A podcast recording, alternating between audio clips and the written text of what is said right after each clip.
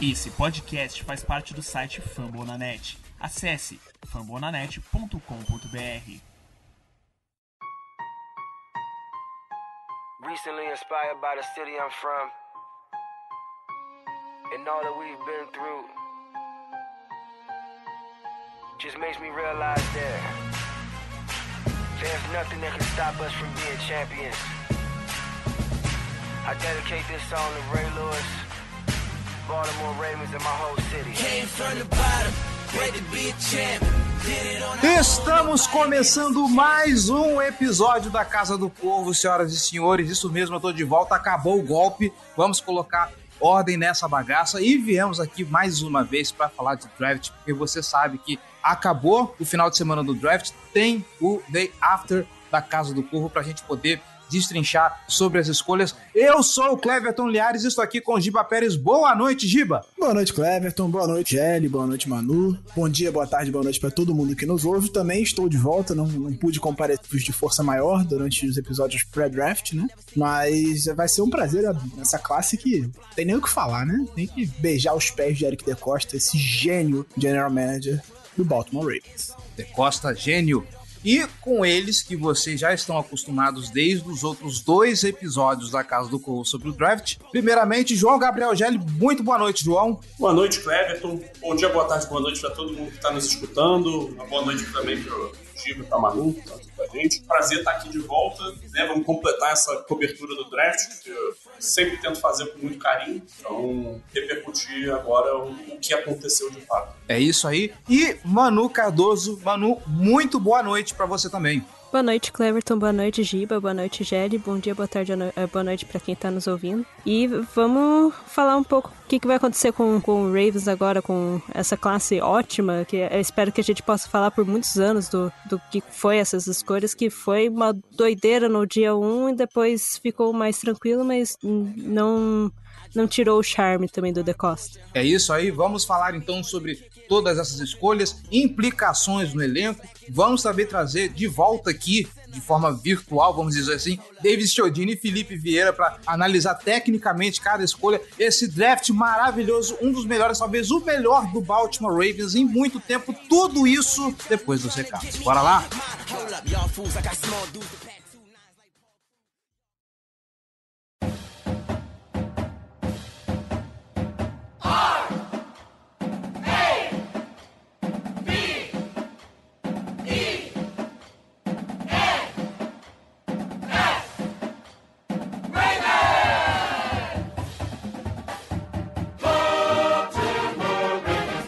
Recadinhos rápidos, galerinha. Olha só, você que está escutando a Casa do Corvo, está gostando, quer ajudar esse projeto a se manter no ar e torná-lo ainda maior, então nós te convidamos, vem ser torcedor de elite. apoia.se barra Casa do Corvo ou picpay.me barra Casa do Corvo. Com um real você já faz uma grande diferença para esse projeto. Dá uma olhada lá nas nossas categorias de apoio, dá uma olhada nas nossas recompensas e, se você quiser, estiver se sentindo generoso, aproveita aí o, espí- o espírito natalino, vem ser torcedor de elite, porque nós temos muitas vantagens para você. Se você, inclusive, não tem cadastro no PicPay, fazendo seu cadastro para apoiar a gente, usando o código que está na postagem desse episódio, você ganha dez reais de volta. Tá bom? Então, se você quiser ser apoiador ao Pro, o seu primeiro apoio pode sair de graça, tá bom? Não quer se comprometer com um apoio recorrente, mas quer ajudar a gente com alguma coisinha? Você pode fazer também a sua doação via Pix. casa do corvo b r arroba gmail ponto com é a nossa chave, tá certo? E se você não puder nos ajudar financeiramente, não tem problema.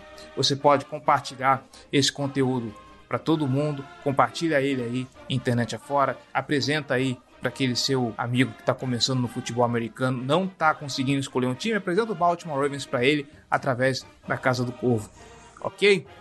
Outra coisa, nós estamos em praticamente todas as plataformas de podcast, internet afora. Se você puder avaliar esse episódio, este podcast no geral, a Casa do Corvo no geral, a gente fica muito agradecido. O Spotify agora tem um esquema de avaliação, então deixa lá as suas estrelinhas honestas. Se você escuta pela plataforma da Apple, vai lá na loja da iTunes Store, procura a Casa do Corvo, deixe lá nas suas estrelinhas, deixe a sua avaliação, porque fazendo isso tanto no Spotify quanto na iTunes Store, a gente consegue ter mais destaque, ter mais relevância dentro das plataformas e assim alcançar mais gente e aumentar essa audiência. Tá certo? Quer entrar em contato conosco? Nossas redes sociais, facebook ponto com barra Casa do Corvo B R, nosso Twitter e Instagram, arroba Casa do Corvo. Lembrando, nós também temos canal no YouTube, tá? Vídeo uma vez por semana, pelo menos, para fazer aquela opinião geral, ou então análise de jogada com o João Gabriel Gelli, youtube ponto com barra Casa do Corvo. E a gente está tentando também engrenar nossas lives, a live do highlight, para poder destrinchar o jogo da semana e poder ensinar quem está chegando aí um pouquinho mais sobre N F L, twitch ponto tv barra Casa do Corvo. Lembrando também, nossa comunidade no Discord, eu não posso esquecer disso, senão o editor me mata. Quer acompanhar os jogos todo domingo, junto da torcida, comentar, debater, abre o microfone e começa a cornetar e tudo mais, quer assistir o jogo junto com a gente? Cola lá no nosso servidor do Discord, procura pela Casa do Corvo ou clica no link do nosso servidor que está colocado aqui no post desse episódio, tá bom? Tem watch party, tem pós-jogo, tem bate-papo, tem coisas muito legais, tem feed de notícias para você ficar por dentro de tudo que acontece, então é só vantagens você fazer parte dessa comunidade, tá bom? E se você também quiser comentar alguma coisa sobre esse episódio, cola lá em fan bona net ponto com ponto b r, barra Casa do Corvo B R, procura esse episódio e vai lá na caixa de comentários, vamos bater um papo legal sobre isso aqui, tá bom? fan bona net ponto com ponto b r, o maior portal de podcasts das ligas de esporte dos Estados Unidos. Tem podcast a dar com pau nesse negócio, sobre N F L, sobre M L B, sobre N H L, sobre N B A, enfim, não só falando das ligas, mas também das franquias dessas ligas. Então, cara, se você tá aqui, mas sei lá, não gosta de N F L ou não é torcedor do Baltimore Ravens, aliás, mesmo se você não for torcedor, muito bem-vindo, tá? Mas dá uma olhada lá no catálogo de podcasts do site, porque quase certeza que vai ter um podcast para o seu esporte favorito, para a sua liga favorita, para o seu time favorito, tá bom? E já que você está no FanBonaNet, passa aqui, dá uma visita para a gente e deixa o seu comentário, tá bom? E já falei demais, vamos para a pauta.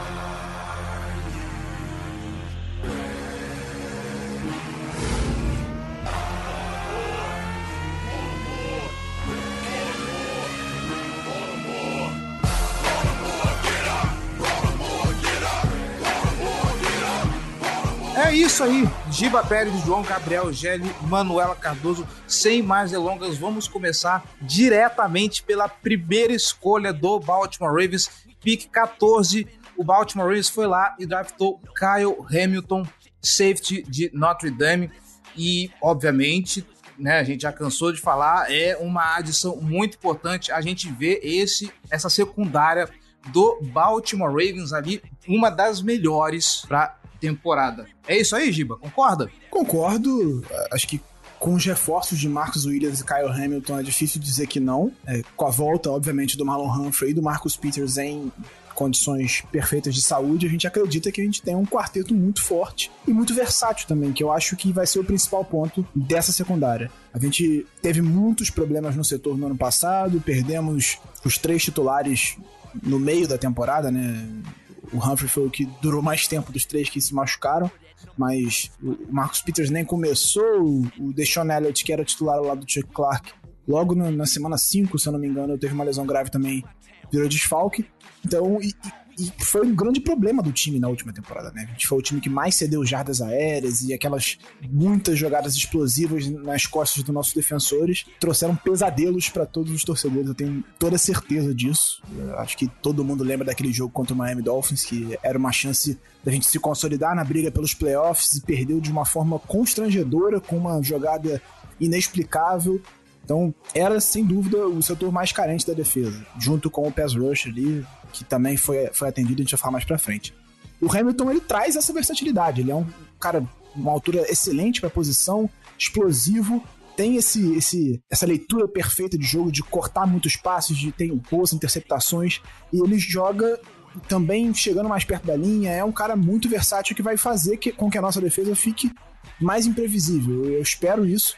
E além disso, ele tem uma qualidade que eu acho que vai ser muito importante se tratando de um time que joga na A F C. O Hamilton, ele marca muito bem tight ends, a gente vai enfrentar Travis Kelce, a gente vai enfrentar jogadores da posição que são muito bons, e a gente vai precisar disso, principalmente contra o Kansas City Chiefs, afinal, é o principal alvo do Kansas City Chiefs é o, o Travis Kelce nesse momento, especialmente depois da saída do Tyreek Hill. Então, o Hamilton é uma peça que tem tudo para melhorar muito essa secundária, especialmente pela versatilidade, como eu falei, mas é, acrescentar também as interceptações que sempre foram um problema. Tirando o Marcus Peters, os nossos defensores não tendem a conquistar muitas interceptações, e a gente viu isso na última temporada, em que o Peters não jogou e a gente foi um dos times que foi um dos piores da temporada nesse quesito. Então eu acho que o Hamilton é, é uma peça crucial nisso, acho que ele vai acrescentar muito, e foi uma escolha surpreendente, né? Assim, nem tanto, se tratando de que o Ravens tem essa filosofia e sempre reafirma ela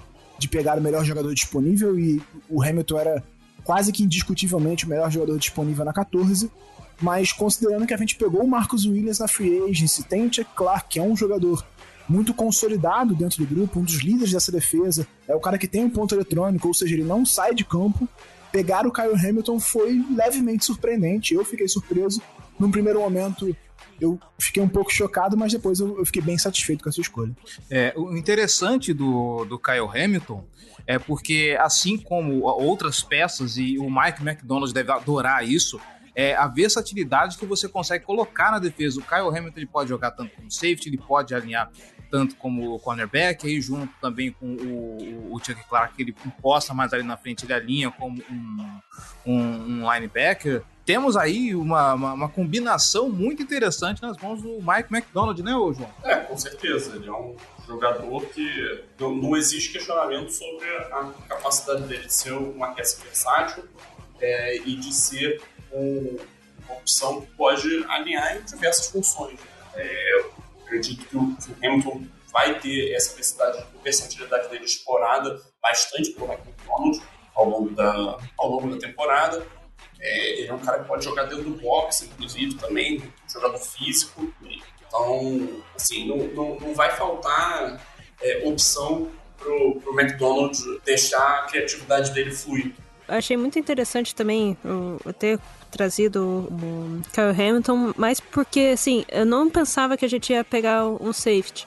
Porque, tanto que nos, nos episódios que tava eu, o Gelli, o, daí o Chiodini ou o, o Felipe, em nenhum momento a gente colocou safety porque não era exatamente uma necessidade, né? Mas é, eu, eu acredito muito que o, a escolha do, do Eagles, e não só do Eagles é, com o Jordan Davis, mas ah, todas as escolhas anteriores fez com que o Ravens tomasse essa decisão de que, não, vamos pegar o melhor talento disponível, não simplesmente pensar em colocar alguém para preencher a necessidade que a gente tá tendo em pass rush ou, ou linha uh, ofensiva, alguma coisa nesse sentido. Porque é, realmente, é, é que nem o De Costa comentou, nunca em mil, um milhão de mundos queria pensar que o Hamilton ia estar tá disponível na quatorze. Então, não, eu acho que eles não estavam pensando muito nisso, tanto por conta de, do que ele poderia trazer, é, do, do talento dele, quanto uh, na posição mesmo. E eu achei muito interessante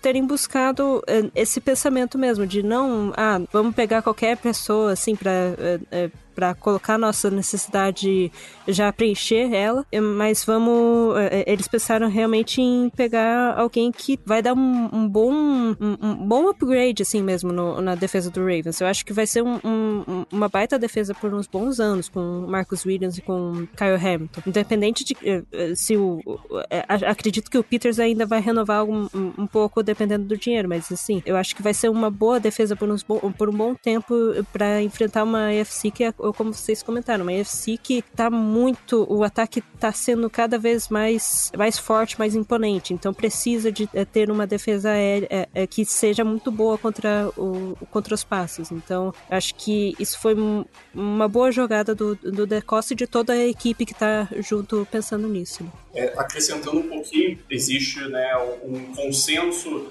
É, entre diversos veículos de mídia, né, que fazem rankings, e existe um analista, o Arif Hassan, que trabalha no The Athletic, que há anos ele, ele compila esses vários big boards e, e transforma isso no, no, numa big board consensual, né, desse ranking consensual de trezentos jogadores é, na, de cada classe.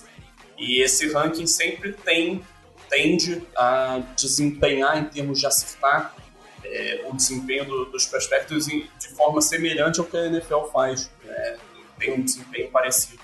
Então, ele, ele é um recurso muito valioso para se observar. E aí, se a gente olha esse, esse board consensual, o Kyle Hamilton era o jogador número quatro, no geral, e o Ravens pegou ele para a escolha quatorze. Então, assim, obviamente teve um pouco da questão do combine dele, que ele não perdeu tão bem, teve a questão da posição dele não ser tão valiosa, mas dá, dá para entender aí que o, que o Ravens conseguiu um ótimo valor e um dos melhores jogadores dessa classe. E sem, sem jogar pressão, mas ele foi escolhido dez posições acima, por exemplo, do Ed Reed. O Ed Reed foi a escolha vinte e quatro da classe dele na época. Então é um jogador que tende a, a vir como um prospecto que vai... O De Costa falou muito disso em outros momentos do draft, não propriamente sobre o Kyle Hamilton, mas é um jogador que tende a, a estabelecer aquela posição por dez, quinze anos, talvez. Assim como fez o Ed Reed, mais ou menos, e, e outros jogadores históricos da franquia. É, a ideia é que o Hamilton faça isso. Agora, tá nas mãos dele, óbvio, né? Depende muito de como ele vai se desenvolver, evoluir. Ele tem que evoluir, obviamente, mas o potencial tá todo ali. A gente vê, observando ele, você vê que ele tem um potencial de ser um jogador é, top da posição dele e mudar muito a cara dessa defesa. Eu tava vendo uma matéria, eu não vou lembrar agora de onde é, eu dei não dar crédito, mas enfim, falando sobre a, a mudança no valor da posição de safety nos últimos anos, que ela tá, é uma posição muito desvalorizada recentemente, mas é, a matéria mostra com estatísticas e dados que quem tem um bom safety, quem tem um safety top na N F L, tem uma boa defesa, e que isso tá aumentando o valor da posição, e que o Kyle Hamilton poderia ser um, uma chave de mudança pra isso. Foi essa matéria de antes do draft, inclusive. Poderia ser uma chave de mudança para a defesa que escolhesse ele. Agora a gente tem ele e o Marcus Williams, então tem tudo para ser uma secundária muito forte. É, falando um pouquinho em termos de encaixe, eu imagino que o, o Marcus Williams é um cara que vai jogar mais como free safety, jogando como single high às vezes, ou dividindo essa função no, numa cobertura de dois safeties no fundo do campo. Imagino que ele não, não vai ter muita responsabilidade descendo pro box, ele é um cara que é um pouco menos versátil nesse sentido, apesar de fazer uma função mais valiosa, é, enquanto o Kyle Hamilton é um cara que pode girar por toda a formação, pode jogar dentro do box, pode jogar como nickel corner, pode jogar no slot, pode jogar como single high, dividindo a cobertura no fundo do campo, ele pode, pode fazer qualquer, qualquer função ali que, que você, você precisa. E aí a gente tem o Chuck Clark, que é um que a gente já, já tem mais noção do que a gente espera, né, dentro do, da rotação da franquia, que ele vai jogar um pouco mais perto do boxe, é um cara que tem uma boa presença física, é um jogador inteligente que vai, que costuma, né, fazer boas leituras, Então, ele é um cara que também pode jogar no, no, no fundo do campo desde que ele esteja dividindo a cobertura. Ele não é um cara que você quer que, que fique no topo da defesa no single high. Então, assim, com isso a gente consegue ver as possibilidades que, que o Macdonald tem para rotacionar esse grupo. Ele pode alinhar, por exemplo, com três safeties em campo e aí, durante a, a jogada, ele pode subir o, o Hamilton pro box e, e descer o Chuck Clark para para cobrir uma das zonas no fundo do campo. Ele pode fazer o, o inverso, ele pode descer os dois para mais perto do, do box, inclusive, e um deles cobrindo o slot, por exemplo, e talvez o Marcus Williams rotacionando para fazer uma cobertura de single high, né, nesse tipo de situação.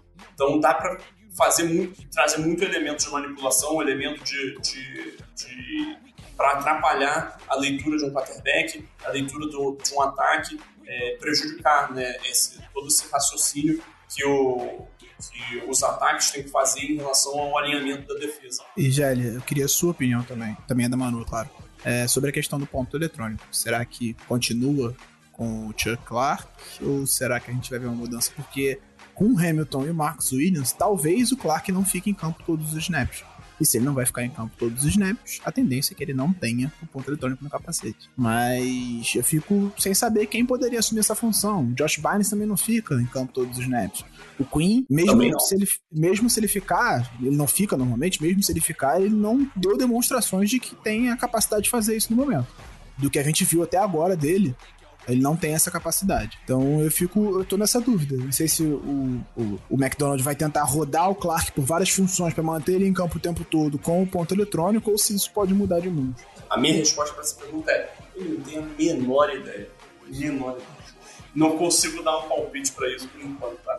Eu acho que não é uma pergunta que tem uma resposta fácil. É, se a gente for pensar um jogador que vai estar em campo praticamente todos os snaps, eu imagino que seja uma longa, que seja uma... Ah, ele, ele, ele, Mas ele, ele provavelmente sim, é. Mas são jogadores que ficam muito nas pontas da formação, então não, não estão posicionados da forma ideal dentro do campo, né? Geograficamente, dentro do campo, de forma favorável a exercer esse tipo de função. Então isso passa a complicar um pouco a situação. Eu diria que o Marcus Williams é um jogador que a tendência dele é ser um cara que vai participar de muitos mais snaps, é um cara que tem uma função mais importante do que a do Chuck Clark, mas eu acho que... que vai ser pensado, sim, um papel para o Chuck Clark estar em campo com frequência.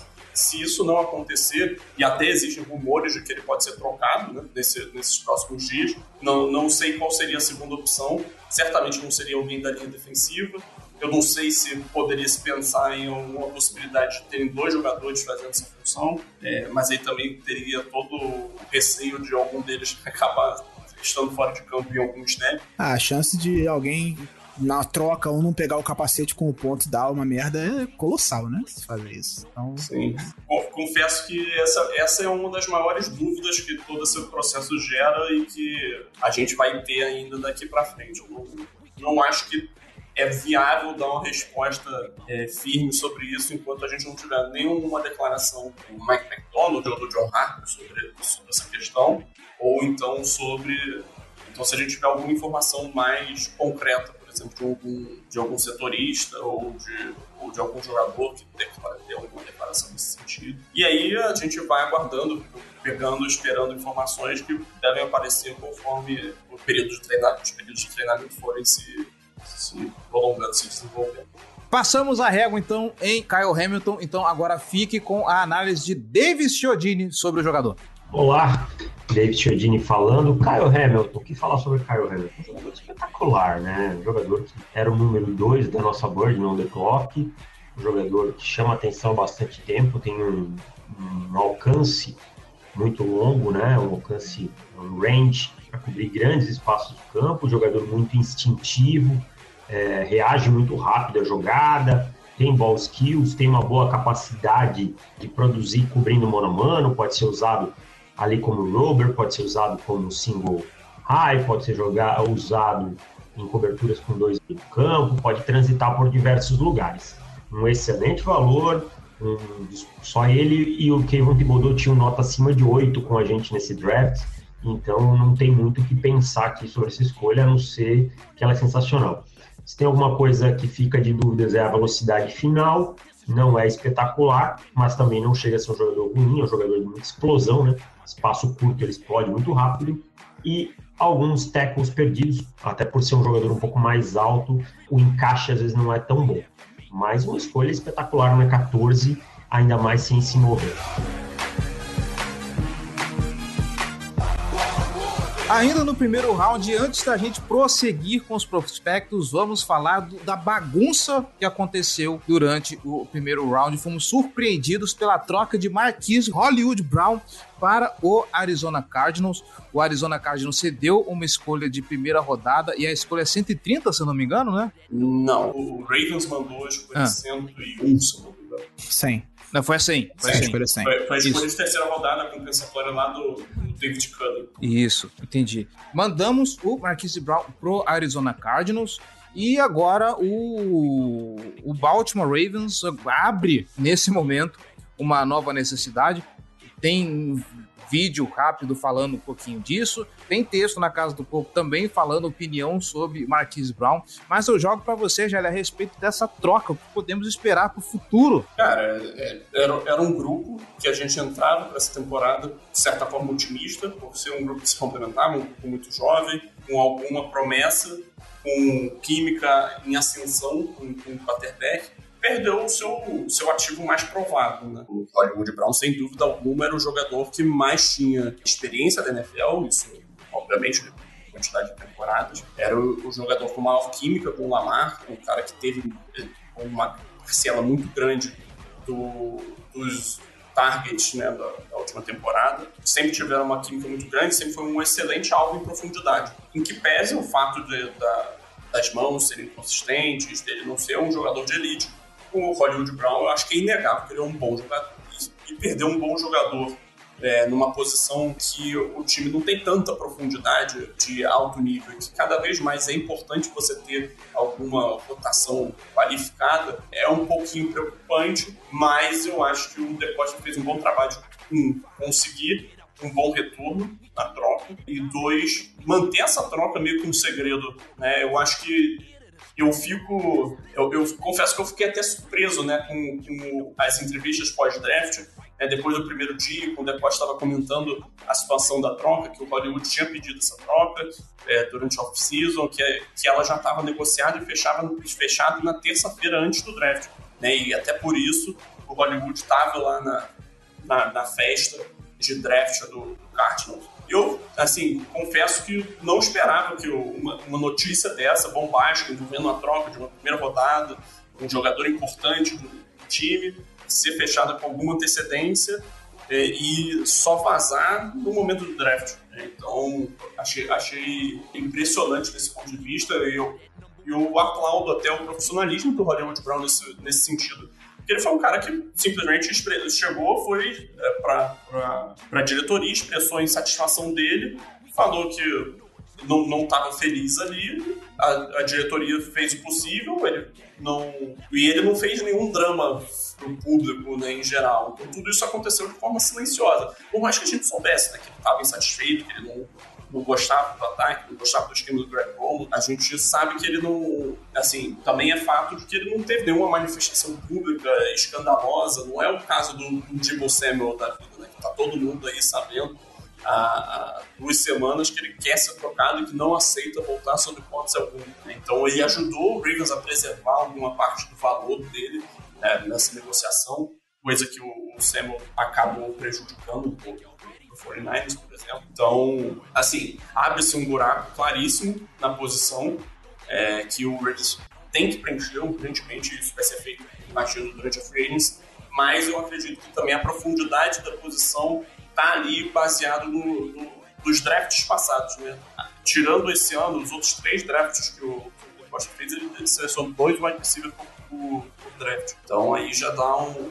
Obviamente, os dois do primeiro draft lá, os nem tão mais no time, né, mas faz, faz parte, né, do processo, mas assim, é, ele, ele se planejou para ter um grupo jovem, preparado, então é, é esperar para ver, a gente espera um, um salto de, de produção, de qualidade de, de, é, do, do Rashad Bateman, e a gente acredita que o Prochet e o Duvernay podem fazer um bom papel como peças complementares. Então, para mim, nesse momento, falta um wide receiver dois, um cara é, que, em teoria, vai fazer rotas mais curtas, um cara que é, talvez seja um pouco mais físico do que o Bateman, para ser um ponto de vista um pouco mais complementar. E aí, nesse sentido, tem que se buscar um, um, um jogador veterano e alguém que possa chegar e assumir uma carga relevante de snaps, né? Então, pode ser um cara, tipo, por exemplo, um Jarvis Landry. Não estou falando que tem que ser, só dando uma ideia do padrão de jogador que eu sou o que é.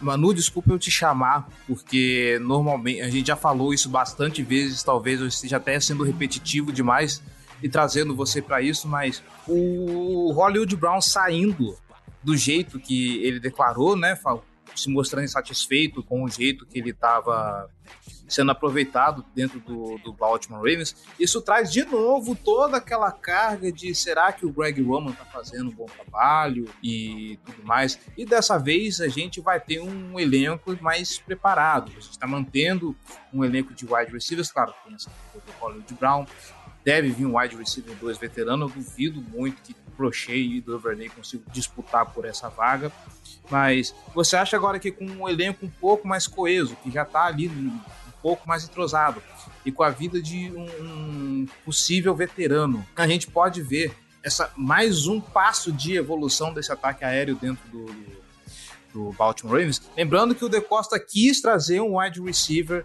no draft, infelizmente não conseguiu, Pittsburgh acabou frustrando um pouco os planos do De Costa para esse draft.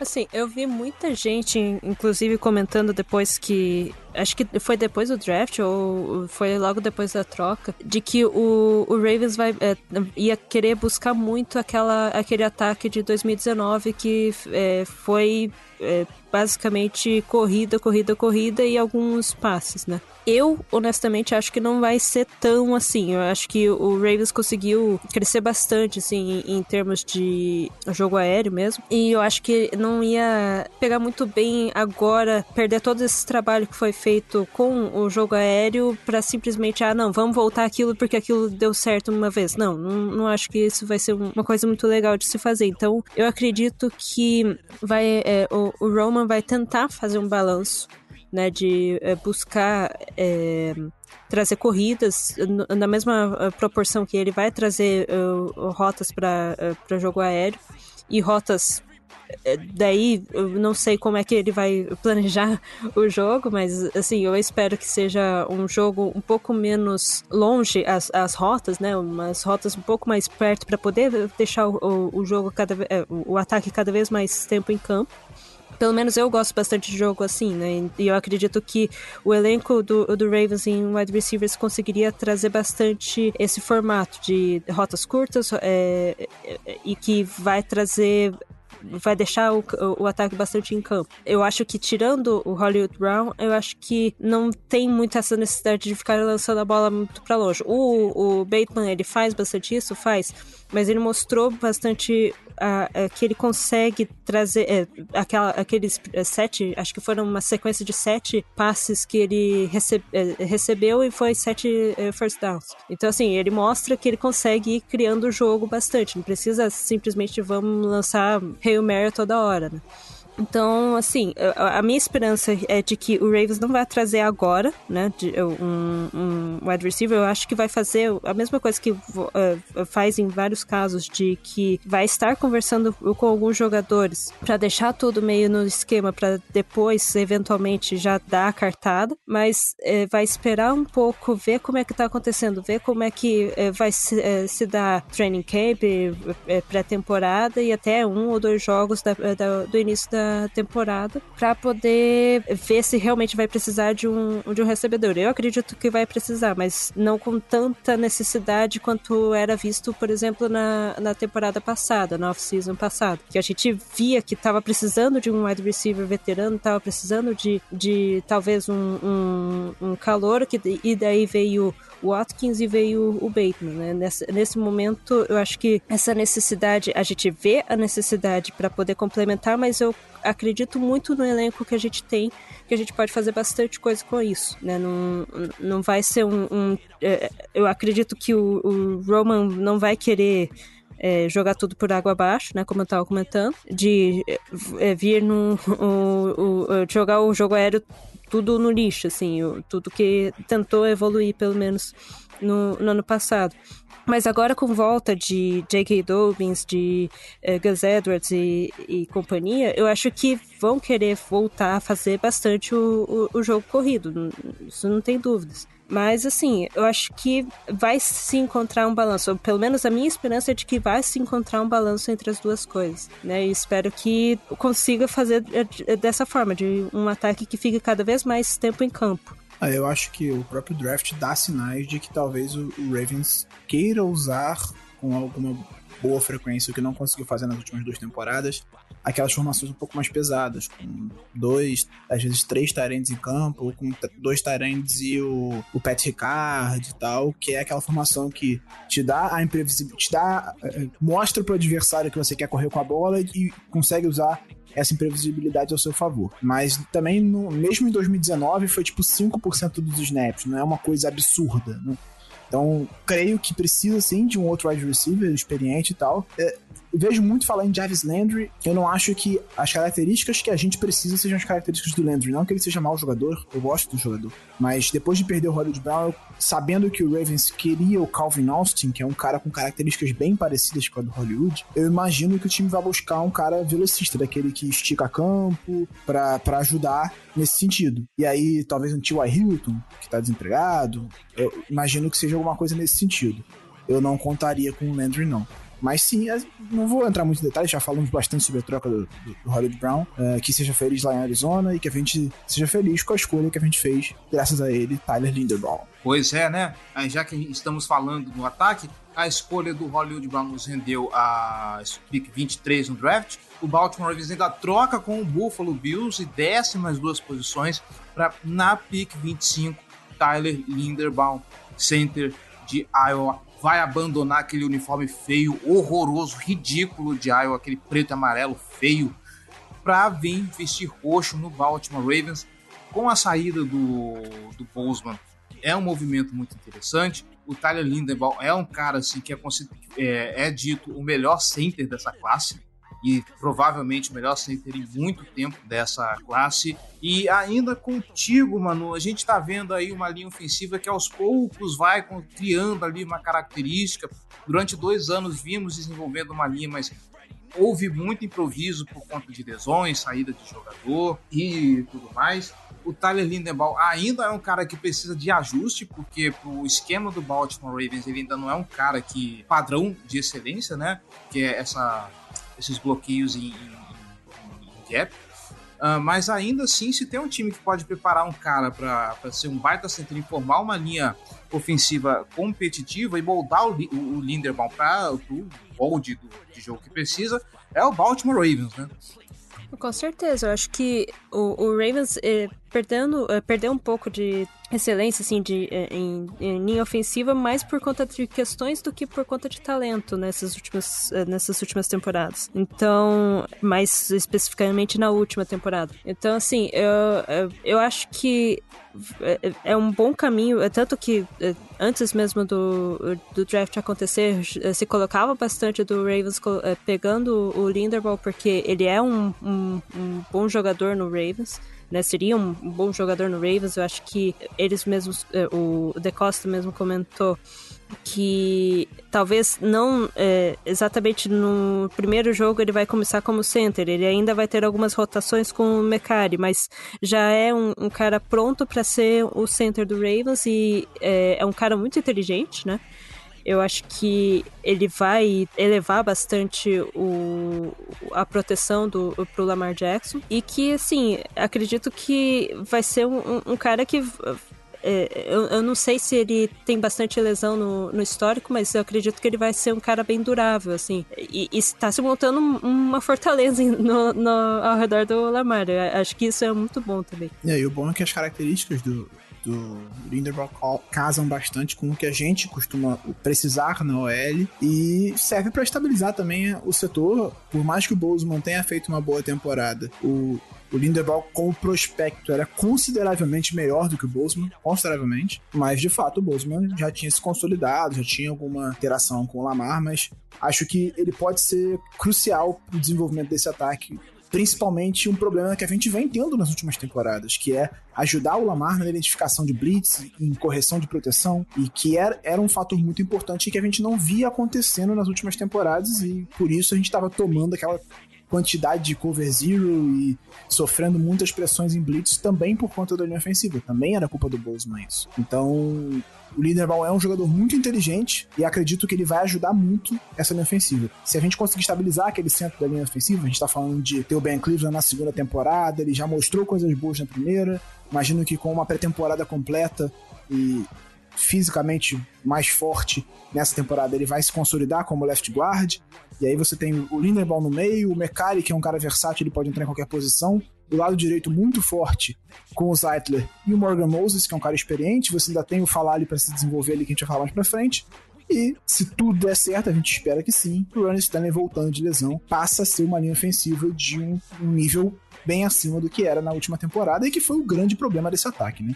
Então a gente torce para que o Linderbaum se encaixe bem e que essa linha ofensiva consiga trazer o que a gente precisa para esse ataque mudar de patamar. É, eu diria que a maior dúvida sobre a linha ofensiva como um todo é o que, que pensam, qual é o plano do Mekari. Não tenho a menor ideia. Essa é a pergunta que eu mais quero ver a resposta. Ah, eu imagino que ele vai ser um reserva versátil, cara. Não, não consigo... A não ser que ele vire left tackle, mas ele nunca jogou na posição... Left guard, quer dizer, desculpa. Ele nunca jogou na posição, né? Ele, Cara, ele nunca tinha jogado de right tackle, ou até jogar de right tackle. Ele jogado... Mas ele jogava no lado direito. Ele nunca jogou do lado esquerdo da linha. Esse é um ponto. Você tá querendo impor limitações a um homem que não tem limite. Caraca, essa foi profunda, hein? Essa filosofia foi profunda. Pura, o homem é um filósofo, você tá pensando aqui. Depois disso, vamos até parar por aqui e eu vou chamar o Felipe Vieira para poder falar sobre Tyler Linderbaum, porque assim, não dá, não dá. Vai, vai, Felipe, é com você. O Tyler Linderbaum é um, um center que por muito tempo era visto ali como um jogador de, de top dez. Muito tempo no, no processo ele foi visto como um jogador top dez. Aí começou a dar uma quedinha por ser um center. E aí quando chegou no combine e teve as suas medidas, né, acabou caindo mais. Porque a envergadura dele é realmente bem abaixo do, do ideal. Então tem, tem braços curtos, mas ele compensa em todos, todos os outros pontos. É um jogador muito inteligente, né? E tem uma excelente ancoragem, muito bem no, no jogo terrestre, especialmente na, em bloqueios por zona. Então ele tem o atleticismo, ele, ele tem a inteligência que é fundamental pra, para um center, né? E de certa forma ali foi, foi uma boa escolha dos Ravens. Muita gente acabou esquecendo o Linderbaum durante o processo, mas, mas vale, valeu bastante. É isso, acabou o primeiro dia pro Baltimore Ravens. Vamos então pro dia dois. Na segunda rodada, escolha quarenta e cinco. Para todo mundo que ficou falando aí que segunda rodada pro Baltimore Ravens não dá certo, bate na madeira três vezes. O Baltimore Ravens drafta o edge rusher David Ojabo, de Michigan. Talvez, eu diria talvez, a minha escolha favorita, porque, assim, o, o Ojabo, ele, tá, tá certo, ele vai demorar para entrar no time por conta da lesão dele. Especula-se de que talvez possa vir mais cedo, entrar no jogo mais cedo, que a lesão possa se recuperar mais rápido, mas é um cara que já está acostumado com a nova defesa que o Mike Macdonald vem implementar no Baltimore Ravens. Então, o Ojabo já entrando nesse esquema, já conhecendo o, o, o que o Macdonald é capaz de fazer. A médio e longo prazo, Gelli, talvez eu acho que é o jogador que me desperte mais perspectiva. Esse cara, a partir do momento que entrar, para mim, já é um upgrade direto. O que, que você acha? Eu concordo totalmente. É uma das coisas que mais me empolga na, nessa classe. Eu diria que ele é um jogador que vai ter um impacto muito positivo para o time é, ao longo da, da carreira dele. Só tem o único porém que a gente pode botar nessa escolha é que ele não é, preenche uma necessidade imediata que o, que o Ravens tinha de um pass rusher de impacto desde o dia um da temporada, né? Então, é, com, com o Bowser voltando de lesão, ele provavelmente não vai jogar o começo da temporada. O Ojabo, obviamente, não vai jogar o começo da temporada também. Talvez ele volte só mais lá pro fim dela. Aí, então, a gente está, nesse, nesse instante do tempo, a gente está contando com Dalen Reis e Jalen Ferguson jogando snaps significativos, né, na defesa. E isso é um ponto perigosíssimo. Então, é, se eu tiver que botar um porém nessa escolha, é esse. Mas, pensando de um lado positivo, o Ojabo era um cara que era cotado para escolha catorze antes da lesão. Danny Reis? É isso mesmo? E Jalen Ferguson. Mas aí não, aí não, não dá. Tem como defender. Não dá nem pra fazer piada nesse caso. Complicado. Tá, tá tentando cravar um novo um novo Chuck Clark. Ah, porque é... o Jalen Reis, ele é torcedor do Baltimore Ravens, então eu espero que ele dê o sangue, calma. Não, é assim... De verdade mesmo, tá? Falando, falando sério. Eu acho que o Danny Reis pode ser um jogador útil, tá? Só que eu não quero que ele seja um titular do, do pass rush, obviamente. Eu sei que você também não, cara. Você que é piada. Óbvio. Mas, pensando no, na semana1, cara, o Ravens precisa urgentemente buscar um pass rush no mercado. Seja via troca, seja via free agents. Não, não dá pra ir com um grupo que tá lá disponível atualmente. E aí o Ojabo entra como uma possibilidade, como se você tivesse um... um um jogador de altíssimo potencial pensando em dois mil e vinte e três. É, pelas características do jogo dele, ele é um jogador de muito valor nesse sentido. Tem toda a narrativa dele estar se reencontrando com, com o Odaf Lowe, né, que eles jogaram juntos no high school. E assim, do ponto de vista positivo para a transição dele, é que se ele tivesse indo para outro time, ele teria a recuperação da lesão e teria que se familiarizar com um novo time da N F L. Indo para o Ravens, ele é o único time, é o único jogador do time inteiro, da, da defesa inteira, né, no caso, que sabe o playbook já. É o único cara que tem noção já de quais são as jogadas que vão ser chamadas é, nessa temporada. Então ele tem essa vantagem, né, obviamente quando chegar setembro, todo mundo já vai, já vai ter vantagem em relação a ele, mas nesse momento ele pode se agarrar a esse fator É, como algo positivo para mentalizar e focar na recuperação dele. O playbook ele já tem uma noção, menos tempo que ele tem que gastar, entre aspas, memorizando a jogada e mais tempo para focar e atacar essa recuperação. É, vale, vale ressaltar que a estimativa do, do Ian Rappaport, segundo as fontes dele, obviamente, porque ele não é médico, é de que o, o Diabo tenha condições de voltar no, em meados de outubro. E a gente está falando de...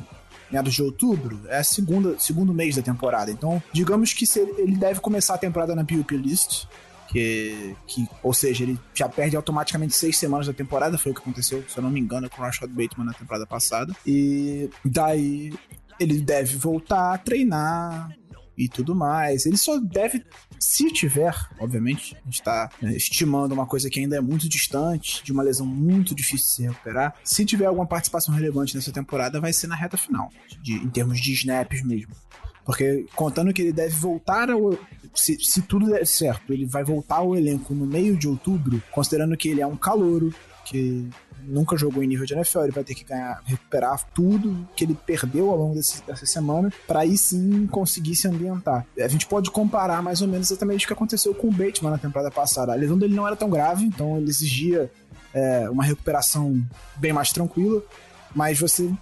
só você olhar o quanto tempo ele, quantos jogos ele levou pra começar a, a, a pegar a química com o time, se adaptar e tudo mais. Ele só foi começar a ser realmente relevante lá pro final da temporada já. Então eu imagino que o Diabo vai ser alguma coisa nesse sentido. Ele vai ser uma peça que a gente pode esperar alguma coisa realmente ali mais pra dezembro, se, se tudo der certo, se ele jogar essa temporada, obviamente, tá contando com isso. É, mas eu concordo, é preciso trazer algum veterano, e eu imagino que, que o Ravens queira trazer o Justin Houston de volta. Isso é uma, uma coisa que, eu, que parece que é de botaram uma, uma, usaram uma cláusula lá que ninguém usa pra, pra meio que forçar a diminuir o mercado do jogador e tal, e ver se consegue manter ele no elenco. Imagino que o Ravens queira manter o Houston no elenco, porque é um veterano, vai ajudar a desenvolver os jogadores jovens que tem na posição e, e consolidar também a posição, é, é importante demais. Inclusive, se você perdeu a live que fizemos ontem do Highlight, falamos sobre essa tender do Justin Houston. Manu, considerações? Acho que foi falado bastante coisas, porque o, o Diabo mesmo... é tudo isso, ele é um cara muito atlético, eu, eu tinha bastante crush, assim, nele, no draft crush, assim, de querer ele no Ravens. Depois que comentaram que ele jogou com o Odaf, eu comecei a procurar sobre ele e eu achei bem interessante. A minha preocupação, na verdade, era só que ele não, ele começou como titular, acho que foi na metade da temporada, uma coisa assim, e era só... tipo, um receio de, ah, vai que ele não tá muito acostumado com isso e tal. Mas, assim, pra segunda rodada foi um valor muito bom. É uma pena que ele tenha se machucado por, e por isso que ele caiu pra segunda rodada, mas uh, acredito que logo, logo ele est- estará na N F L. E é só um comentário do Danny Hayes que eu, eu, eu senti muita dó dele, porque acho que ele jogou, o, é, foi o primeiro jogo que ele foi jogar e ele se machucou nesse primeiro jogo. Ele jogou então, quatro assim, snaps. Quatro. É, nossa, tipo, coitado, assim, então não, não tem muito o que a gente é, é, saber é, também. Ele se machucou dele. Na pré-temporada, ele voltou da lesão, aí ele entrou, jogou quatro snaps e se machucou de novo. E você confia que ele vai continuar? Impossível é. confiar, impossível saber. Projetar qualquer coisa dele é impossível nesse momento, assim. Não consigo ver nada dele. Eu, no lugar dele, eu começaria a jogar com uma folha de arruda dentro do meião, tá? Só pra... pra Na pra verdade, o, o, Ravens, o, o Ravens em si tem que ir com, uh, jogando, assim, umas arruda, passando uma salva, porque o tanto de olho gordo que estão fazendo depois desse draft, meu amigo, tem que passar uma salva, tem que passar alguma coisa, porque tá um monte de olho gordo, eu não tô gostando muito disso. E considerando o histórico da franquia, né, é importante, porque na última temporada o negócio foi terrível. Bate na madeira três vezes, é isso. Bom, então agora eu passo a bola, mais uma vez, para Felipe Vieira para falar sobre a análise técnica de David Ojabo. Eu tenho que acostumar ainda com essa pronúncia, porque eu ainda falo do jeito antigo.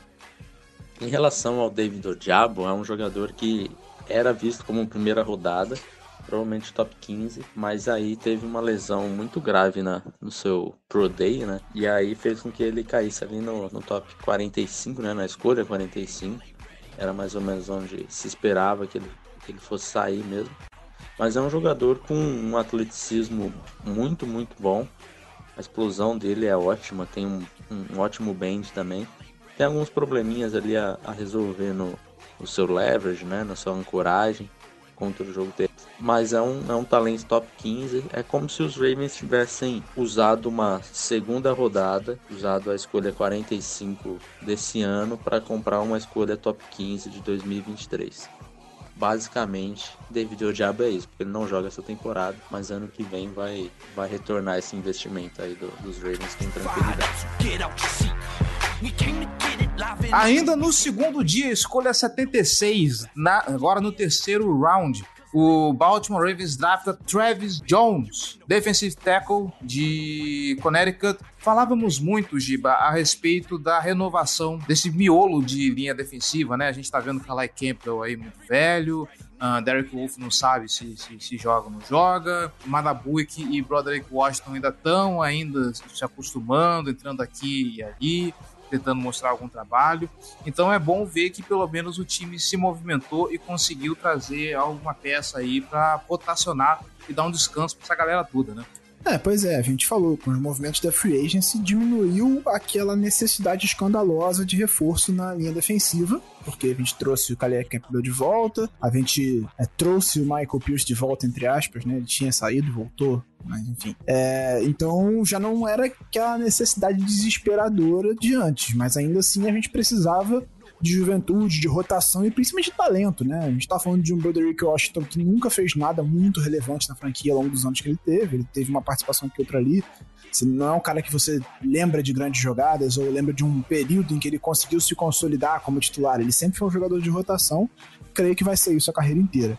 É, o Madabuick, ele já mostrou coisas boas, já conseguiu se provar como um titular. Ele é principalmente um jogador de rotação, mas na última temporada, por exemplo, ele jogou quase toda como titular, porque o Derek Wolfe se machucou e não jogou. Então, a gente tem possibilidades de ter uma renovação, de ter fôlego na linha defensiva, o que é importante nesse momento. O Travis Jones é um jogador que ele não tem tanta versatilidade, ele é um cara muito mais de interior, aquele, aquele defensive tackle que é quase um... vai ser provavelmente um nose tackle, que é mais ou menos o que o Michael Pierce vai fazer nesse momento. Então ele chega para ser, para dar fôlego nesse, nesse, nessa temporada especificamente, acho que ser desenvolvido para sim no futuro ser um titular na posição.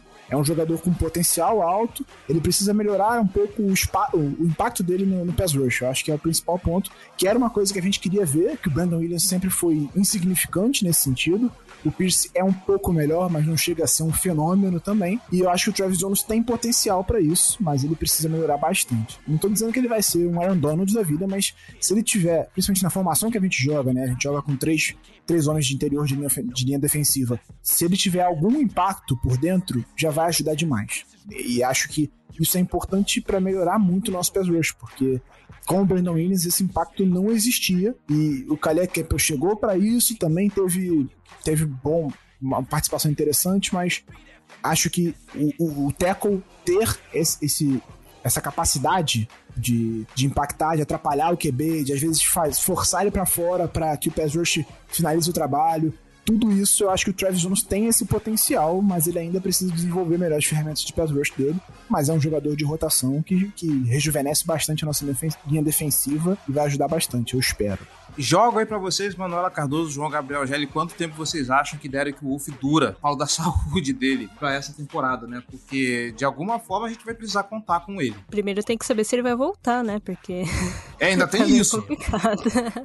Mas acho que não dura, não. Acho que com o Travis Jones, eu não sei se ele vai trazer um impacto imediato, né, do, pro, pro Ravens, e, e também pensar que eu não faço ideia de como que vai ser essa defesa contra o jogo corrido, porque era uma força bem grande, assim, com, com o Calais, o Brandon Williams e o, o Derek Wolfe, e agora provavelmente não vai renovar mesmo com o Brandon Williams, ou a numeração mesmo já diz isso. Derek Wolfe a gente não sabe quando que volta, então você tem praticamente o Calais Campbell daquela, daquela época que estava com uma defesa muito forte contra, contra a corrida. No ano passado também era forte, mas assim, eu acho que em comparação, a, a, ainda, ainda assim, tinha o, o Brandon Williams, sabe? Então assim, em comparação ao que tinha, mudou bastante, eu não sei muito bem o que, que vai acontecer com a defesa para o jogo corrido e como que esses jogadores novos vão, vão ajudar, né? Então, acho que isso é uma coisa que eu, que, que tá bastante na minha cabeça, assim, como é que,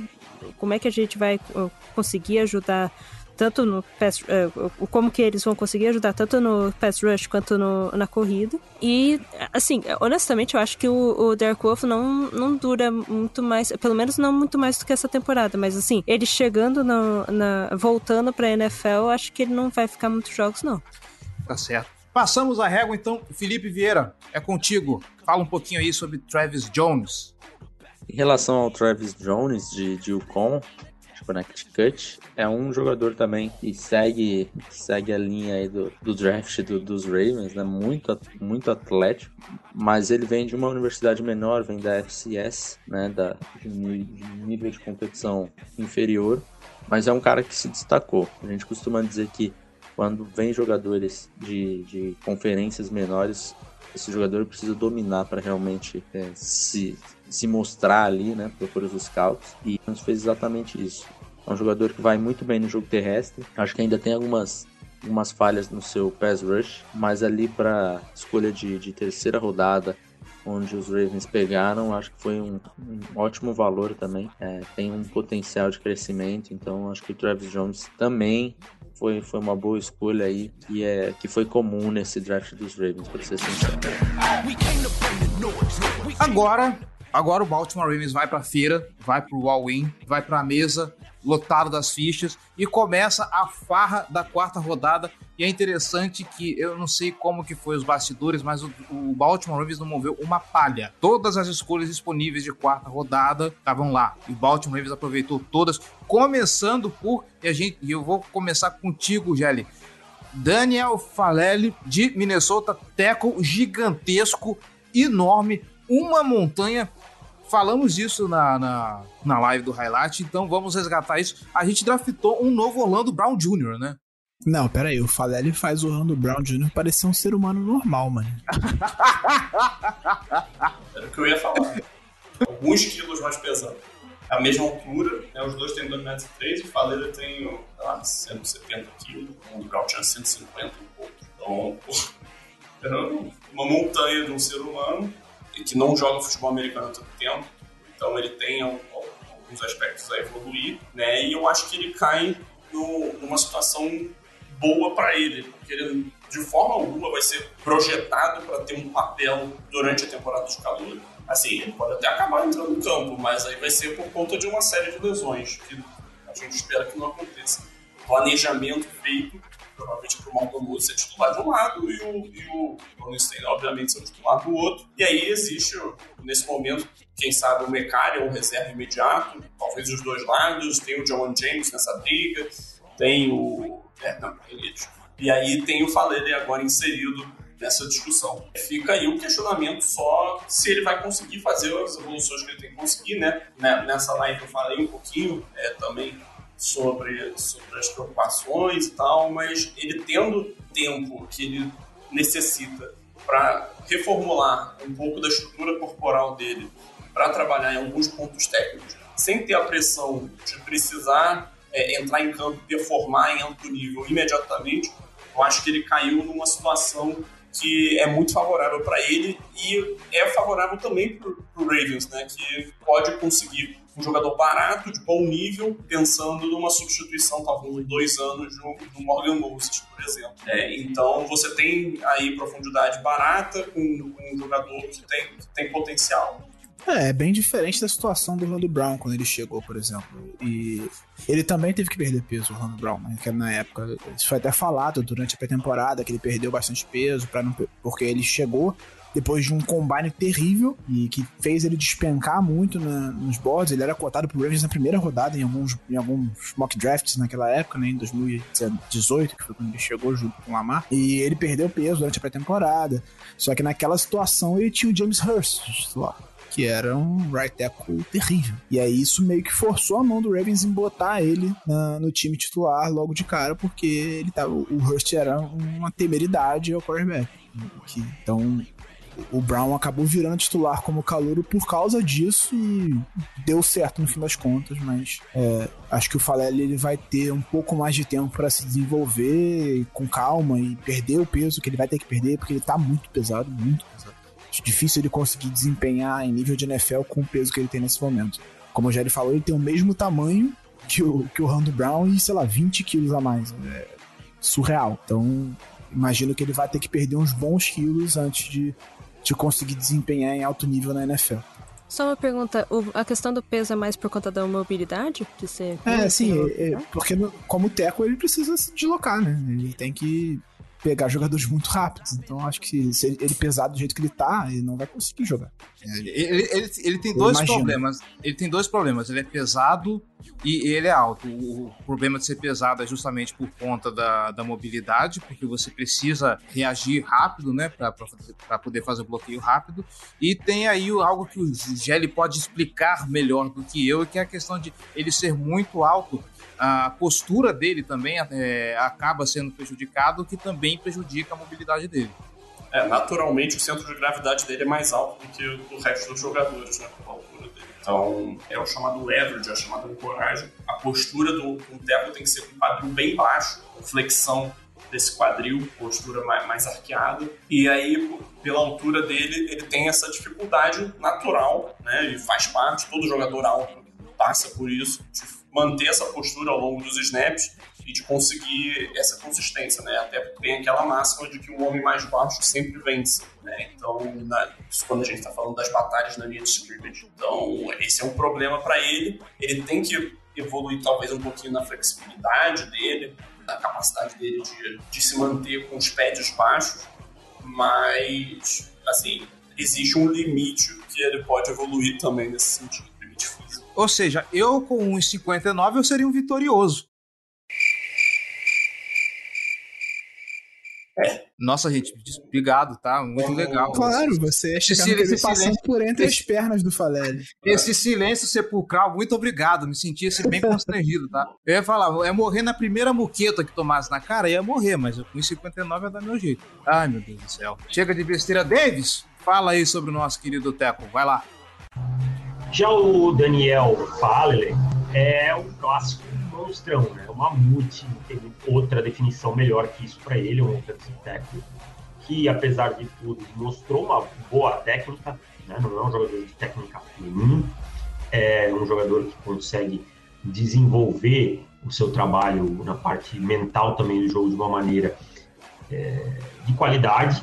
Hum, não é um jogador que tem problemas, lapsos mentais, porém o que pesa contra o Faalele é o, a sua mobilidade, né? Por ser um cara extremamente pesado e tal, é um cara que tem dificuldades para se mover em espaço ou contra jogadores que mudem de direção muito rápido. Vai precisar perder peso, né? Vai precisar perder peso, isso não há dúvida, e ganhar um pouco de explosão, que são seus principais problemas. Acho que é um prospecto a ser trabalhado, que se encaixa muito do, dentro do sistema do Baltimore Ravens, porém a transição não deve ser tão simples assim por conta desses fatores. Se aprofundando um pouquinho mais no draft, o Baltimore Ravens na escolha cento e dezenove drafta o Jalyn Armour-Davis de Alabama.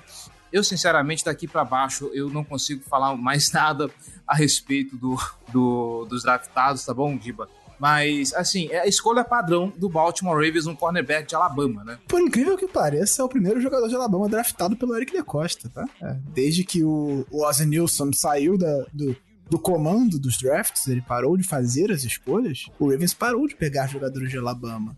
Então, é uma relativa surpresa, mas não acho que seja uma total surpresa, não. O Armour-Davis, ele tem algumas semelhanças com o Averett, apesar dele ser um pouco mais alto, se eu não me engano, e menos fluido, eu diria assim. Ele é um pouco mais durão do que o, de, do que o do que Anthony Averett, mas ele é um cara que tem boa velocidade, é um cara rápido para cobrir passe em profundidade. Ele faz um bom trabalho. Foi uma, uma boa escolha e a gente estava precisando muito de profundidade, né, na secundária. Isso é uma questão que o próprio De Costa falou abertamente antes do draft, que não estava satisfeito com a profundidade. A gente tinha o Humphrey e o Peters, basicamente. E aí o cornerback três era o Kevin Seymour, tá ligado? Porque o Brandon Stephens, ele não é bem um corner pra jogar no outside. Ele é, ele é um cara que chegou pra ser safety, por circunstância ele vai jogar ali como um slot, talvez. É, vai ter alguns snaps, obviamente, como outside corner, mas eu não tenho a menor confiança de que ele vai conseguir desempenhar isso num nível de excelência. E era necessário, de fato, ter um pouco mais de profundidade, ter um pouco de rotação. Não que eu acho que o Humphrey e o Peters vão sair de campo saudáveis em nenhum momento. Acho que eles vão jogar todos os snaps, basicamente, que é o que acontece quando eles estão bem.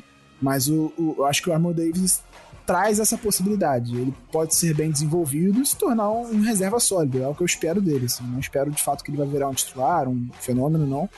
Mas eu acho que é um jogador útil. E a gente tá falando de um cornerback de Alabama, né? Alabama desenvolvendo esse tipo de jogador faz um trabalho excelente. A gente viu já com o Humphrey, já viu com o próprio Averett, apesar de muita gente criticar. Eu gostava muito do Averett como um reserva, achava que ele era um reserva de muita utilidade. Obviamente, quando você coloca o cara em campo por muito tempo, depois de lesão dos seus titulares, ele vai comprometer em alguns momentos, até porque ele não tem o nível dos seus titulares. Então, acho que o Deivis chega pra isso, chega pra, é, pra ser um jogador de rotação, pra ser uma opção em, em pacotes que, mais leves, né, que a gente precisava botar mais cornerbacks em campo, mas é um jogador interessante, com potencial bom de, de ser desenvolvido. Eu acho que ele vai ser um jogador bem útil nessa secundária, que vai trazer mais, mais profundidade para isso. É, meu ponto de vista só é mais geral, não é especificamente sobre o Armour-Davis, é, é que pensando sobre a necessidade do Ravens ainda buscar cornerbacks, eu acho que ainda é um movimento que o De Costa tem que pensar. Tá? Apesar de não ser uma necessidade tão gritante nesse momento como é um wide receiver veterano ou um pass rusher de impacto imediato, ter mais um cornerback aí para participar da rotação é algo que, que eu acho que seria preferível como tomada de decisão na montagem desse elenco. Não, não acho que dá para ir para a temporada confiante, na, assim, por mais que a gente tenha confiança no desempenho, não dá para ter confiança de que a saúde do, do Humphrey e do, do Peters vai estar cem por cento, que eles vão desempenhar no mesmo nível de sempre. Ainda tem a questão da incerteza do Brandon Stephens, e aí sua quarta opção de, também é, é um calouro, o resto é tudo pouco provado, ou é um outro calouro, né, que a gente não vai falar. Então, tem uma série de questionamentos, então talvez ter mais um nome veterano, experiente, nesse grupo seja algo positivo e importante para o começo da temporada, principalmente. É, sem dúvida, é. Considerando que eles estão voltando de lesão, né? Tanto o Peters quanto o Humphrey voltando de lesões graves que encerraram a temporada deles, assim. O Humphrey talvez, se, se eles não fossem no comecinho da temporada, ele ainda tivesse conseguido voltar, mas o, o Peters teve uma lesão muito grave, e, no joelho e tudo mais. Então, eu concordo, concordo plenamente. tiver a possibilidade de trazer um veterano, acho que, que é, é importante, porque não dá para confiar que, que, os, que os dois vão voltar cem por cento e, e como se nada tivesse acontecido. É, eu vou aproveitar aqui o embalo, já que estamos falando de cornerback e a outra escolha que a gente fez também é uma escolha bem curiosa, então eu vou aglutinar tudo antes, inclusive, de passar para a análise do Deivis sobre o Armour-Davis. Lá na escolha cento e quarenta e um, o Baltimore Ravens né, draftou o cornerback da Marlon Williams, de Houston, e se eu não me engano, acho que naquele texto do Peter King fala um pouco a respeito da escolha dele, de que foi algo... que foi uma consideração do, do, dos scouts e tudo mais, de que ele era um cara que poderia compor o elenco e tudo mais. Então, já que a gente tá no, no, no, no embalo, Gelli, esse cara aí, ele veio para compor elenco, né? Não dá para esperar muita coisa do, do Marlon Williams, né? Ou ainda tem alguma coisa que dê para extrair desse cara? É, se eu tivesse que apostar em um cara que dessa classe que pudesse ser cortado ainda como calor, eu diria que é, é o da Marlon Williams. É um cara que era pouco falado, É, não é um nome muito conhecido, não vem para uma competição, tem bastante nomes, bastante nomes, por mais que não sejam nomes de alto nível, né? O grupo de cornerbacks ali, mais para o fim dele, tem um, uma competição que vai ser intensa, quando a gente considera Marlon Williams, Robert Jackson, Kevin Seymour, Kevin Tolliver, talvez até o Jalyn Armour-Davis, quem sabe. Então, assim, é um, é um jogador que quando ele saiu do high school, ele não teve nenhuma estrela no naquele sistema de recrutamento, né? A gente vê falando, porra, falando foi um recruta de cinco estrelas. O Damar Williams não teve nenhuma estrela, então isso acabou fazendo ele ir para uma junior college. Nessa junior college ele, ele jogou duas temporadas e depois ele se transferiu para Houston, né? Que é um, um bom programa universitário, apesar de não ser da elite. E lá ele jogou por mais três anos, ele fez várias funções no time. É, e é um jogador que eu pessoalmente não vi tape, ele não está na, na board do Underclock também. É, se a gente olha a board consensual, compara ele com a posição, ele e o, o Jordan Stout, não, são os únicos jogadores que o Ravens, em teoria, perdeu o valor nessa classe. É, se a gente busca lá no guia do, do Danny Prugler, que é o analista de draft do, do The Athletic, ele caracteriza o Williams como um cara que não tem nem tamanho de elite, nem velocidade de elite, mas que é um cara que joga com muita intensidade, que tem boa mobilidade é, na parte inferior do corpo e que está sempre perto da bola, seja nas jogadas de, de corrida, seja em jogadas de passe. É um cara com uma boa quantidade de, de passes defendidos, é um cara que é muito voluntarioso contra a corrida e que ele acredita que projeta melhor jogando como nickel cornerback na N F L. Né? Então... parece que a gente vai ter uma competição mais intensa aí nessa posição. Talvez ele e o Ardarius Washington estejam numa briga por uma vaga para fazer essa função, como reserva, talvez. E são jogadores que vão precisar mostrar alguma coisa como especialistas para garantir essa vaga. É, o, o, como você citou, Cleverton, o Damar Williams foi a aposta de um dos scouts do, do Ravens que gostava muito dele e que fez... Tipo, deu, falou com isso pro De Costa, e o De Costa embarcou na dele. Falou assim, você confia, confia. E uma das coisas que foi destacada no texto do, do, do Peter King é que é a liderança dele. Que ele é um cara de, uma, de liderança e tal, que ele exerceu muito essa liderança em Houston. Ele foi comparado nesse sentido, nesse sentido exclusivamente, ao Richard Sherman. Assim, ele não tem características de jogo semelhantes, ele é baixinho, ele não, não tem a altura do Sherman. O Sherman é um cara mais, de, mais alto pra jogar no outside, mas ele foi comparado nesse sentido. O Sherman, inclusive, foi uma escolha de sexta rodada, né, no draft do Sul. Então, ele... Também não vi, não posso falar sobre capacidade técnica do, do, do Marlon Williams, mas é uma aposta e, e provavelmente pra jogar ali como o slot corner, né?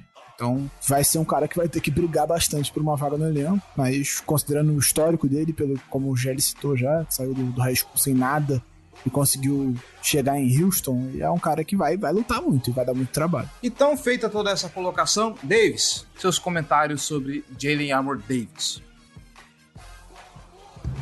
E para finalizar minha participação, o Jalyn Armour-Davis, né, cornerback vindo de Alabama, um jogador alto, um jogador que mostrou bom atleticismo no combine, mas que, curiosamente, os braços não, são, não mediram bem, então sua envergadura acaba ficando um pouco comprometida, é, mas que tem bom atleticismo e tal. É um jogador com boa capacidade de jogar em ambos os sistemas, seja em zona quanto em homem a homem.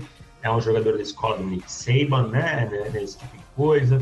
tem um, um processamento mental de qualidade, não é um jogador que vai é, chegar totalmente cru nesse fator, uh, porém precisa evoluir sua atitude contra o jogo corrido, que é o seu principal problema. É um jogador que mostrou grande disposição de taclear e tal, e, e a técnica de tackle também deixa a desejar. Porém, é um nome a ser evoluído, um nome que pode contribuir nos times de especialistas de início e ganhando corpo, né, evoluindo na secundária do Baltimore Ravens. É um jogador que tem qualidade e precisa de desenvolvimento, um polimento. Né? Com certeza vai começar atrás do Marcus Peters e do Marlon Humphrey, e aí pode ser trabalhado nesse futuro.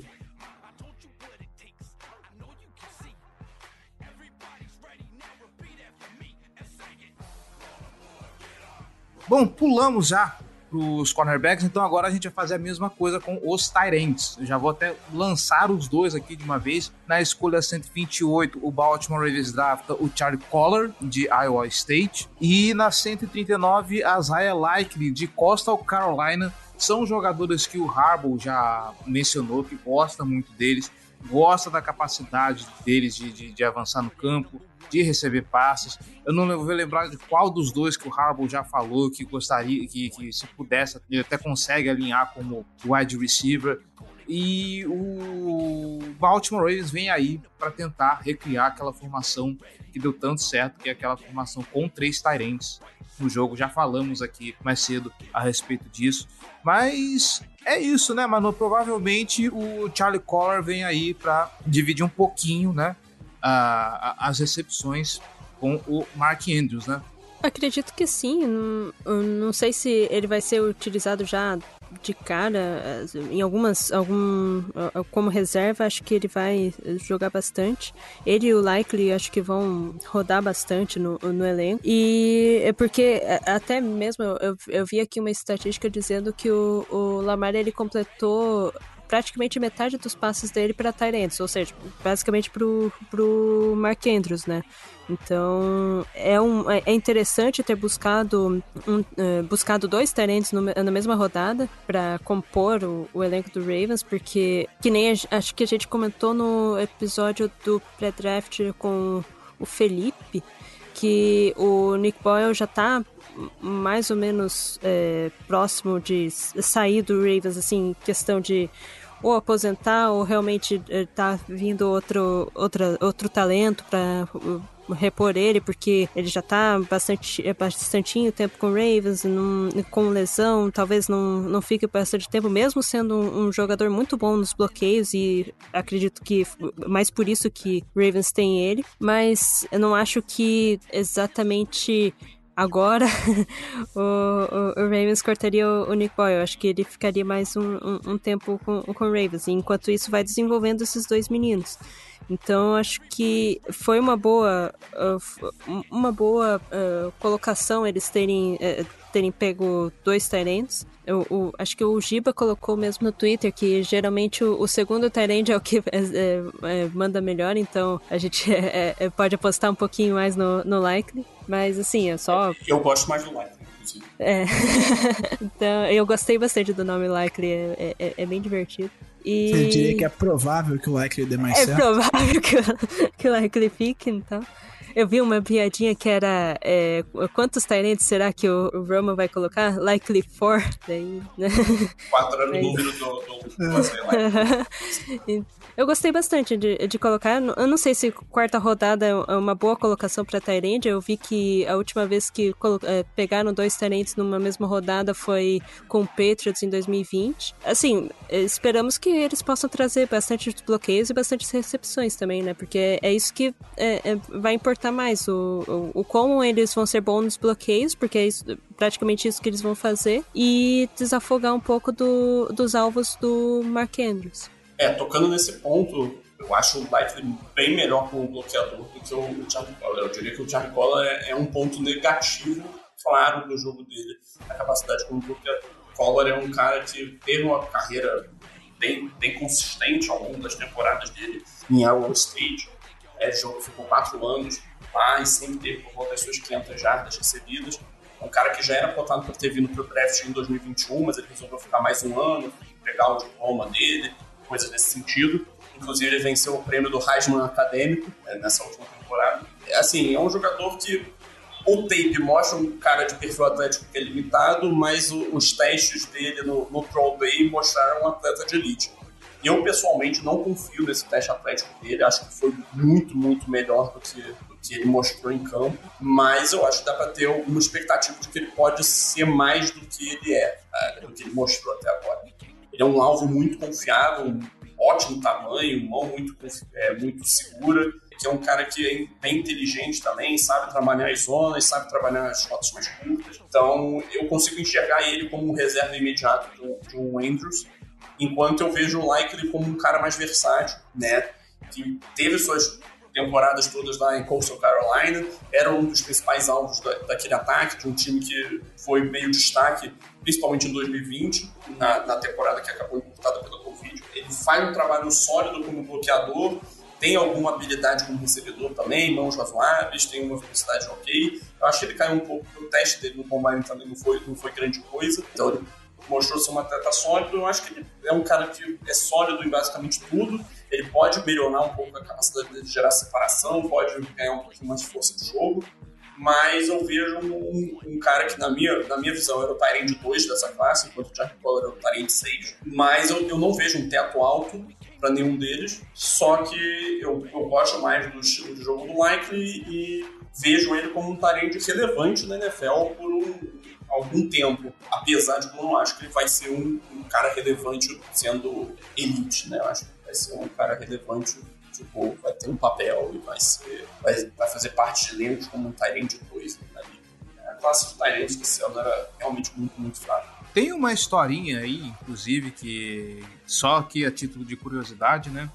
A respeito do, do Likely, que ele é de Coastal Carolina, e o Gelli estava comentando comigo ontem a respeito disso, de que Coastal Carolina, inclusive, deu um upgrade danado na, na época dele, né? Sim, eu diria que ele foi o maior responsável por isso, né? O time tinha, tinha uma defesa razoável, tinha um ataque com alguns elementos mais inovadores, tinha um quarterback que você vai ouvir o nome dele provavelmente nesse próximo draft, que é o Grayson McCall. Não, não, não vai ouvir ele, o nome dele como uma das principais escolhas, mas você vai ouvir o nome dele, pode ter certeza. E aí tinha o Javon Haley, né, que estava nessa classe agora também, que era o wide receiver. Então, assim, era um time que tinha suas peças, mas que, obviamente, ela tinha déficit de talento em relação a programas maiores universitários. Mas eles conseguiram uma temporada para quase invicta em dois mil e vinte, né, eles perderam só no bowl game para Liberty.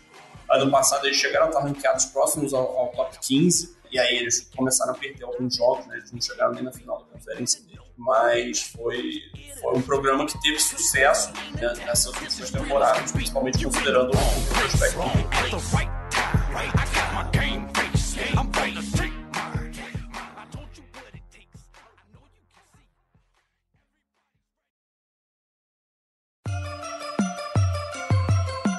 Black and purple, black and purple, black and purple, black and purple. Black and purple, black and purple, black and purple, black and purple.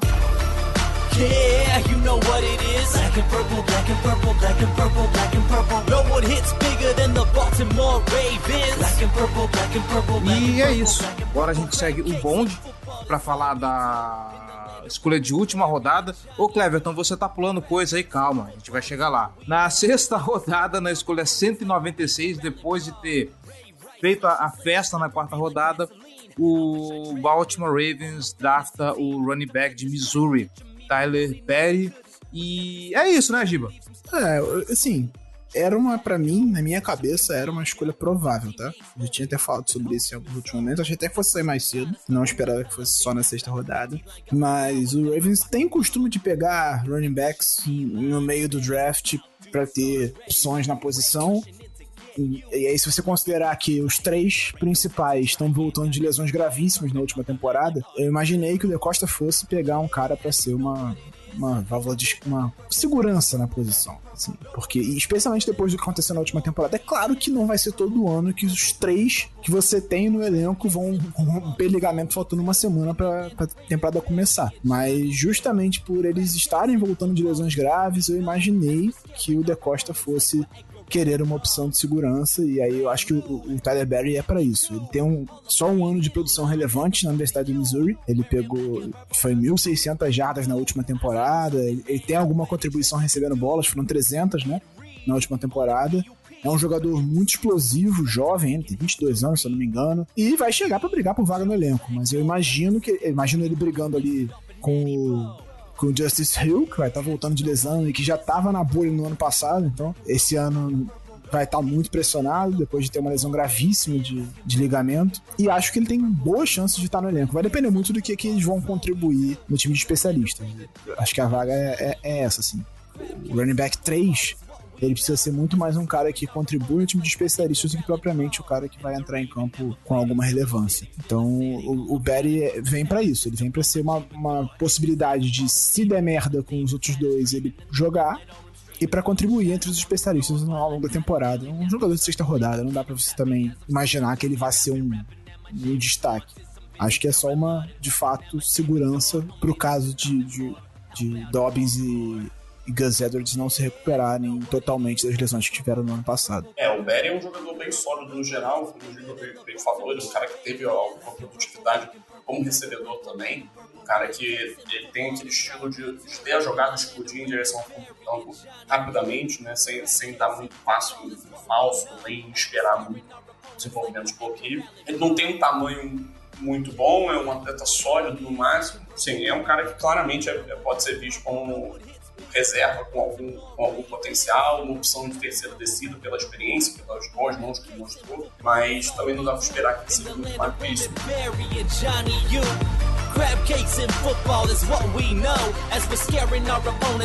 E agora, finalizando, e aí, vamos lá. Manuela Cardozo, comentarista lá no, no Wolves News, o podcast sobre o Baltimore Orioles, tá aqui com a gente, tá aqui com a gente agora na, na Casa do Corvo, manja de montagem de elenco, de finanças do time. Me explique como é que é essa escolha, essa escolha cento e trinta. Não vem meter, não vem meter o louco aqui não, porque eu tô lá no grupo do pessoal do Baltimore Orioles e eu vejo as conversas lá. E assim, gente, é, é, essa aqui sabe fazer conta quando se trata de dinheiro de time, hein? Me não falaram sei, que tinha uma razão fiscal contábil. Agora já era, te joguei esse abacaxi, mas alguém me falou que tinha uma razão fiscal contábil para uh, o draft de, do, do, do Jordan Stout, Panther de Penn State, para ele sair nessa quarta rodada. Falaram que era o, o, o melhor Panther da rodada, mas assim, quarta rodada na escolha é cento e trinta, gente, é sério. Mas enfim, eu joguei esse abacaxi no, no, no seu colo aí, mas se você quiser dissertar a respeito da escolha, aí fica à vontade, tá? É, sobre o, o, esse negócio do, do dinheiro, eu, eu dei uma procurada, é só que o, o, o Cor, é que não fala Cor, é, é, é, cook, é Cook, é uma coisa assim. Ele, ele tem, acho que o terceiro salário mais alto entre os Panthers no, na N F L, e a, o corte dele, pelo que eu entendi, ele pode liberar até uns dois milhões de, eh, no, no, no salary cap do, do Ravens, então... Uh, seria uma válvula de segurança nesse sentido pro, pro Ravens draftar um, um, um Panther. Eu, eu fiquei muito surpresa, eu, eu acho que eu nem tava em casa quando eu vi o, o, o... Depois eu vi que tinham draftado, eu fiquei, o quê? Como assim?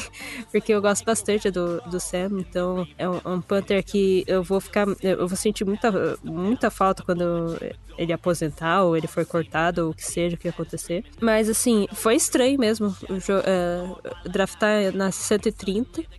No, no, aqui mesmo na E S P N que eu tava dando uma lida, eles estavam dizendo que é o Panther mais alto a ser draftado desde um, um Panther escolhido pelo Niners em dois mil e dezenove, que foi na cento e dez. Então assim, realmente foi bem alto, mas o Ravens tinha seis escolhas na quarta rodada, então tinha escolha pra dar e pra vender, e utilizou todas. Então, basicamente assim, eu fui ver uns, uns highlights assim dele. Ele, ele fez o, o field goal mais longo da história de Penn State, com cinquenta e sete jardas, então é pra ficar de olho, e ele ele chuta muito bem, assim, não tem muito o que avaliar de Panther, é, mas assim, ele chuta muito bem, não, a bola não vai exatamente pra cima e volta pro mesmo lugar, então já, já é bom, mas assim, é de esperar que o Cock, ele possa ser cortado ou aposentar logo, logo, então era até esperado que em algum tempo pudesse encontrar um punter, mas não sei, tem vezes que o, o, os kickers e os punters do, do Ravens são trocados por uma escolha, assim,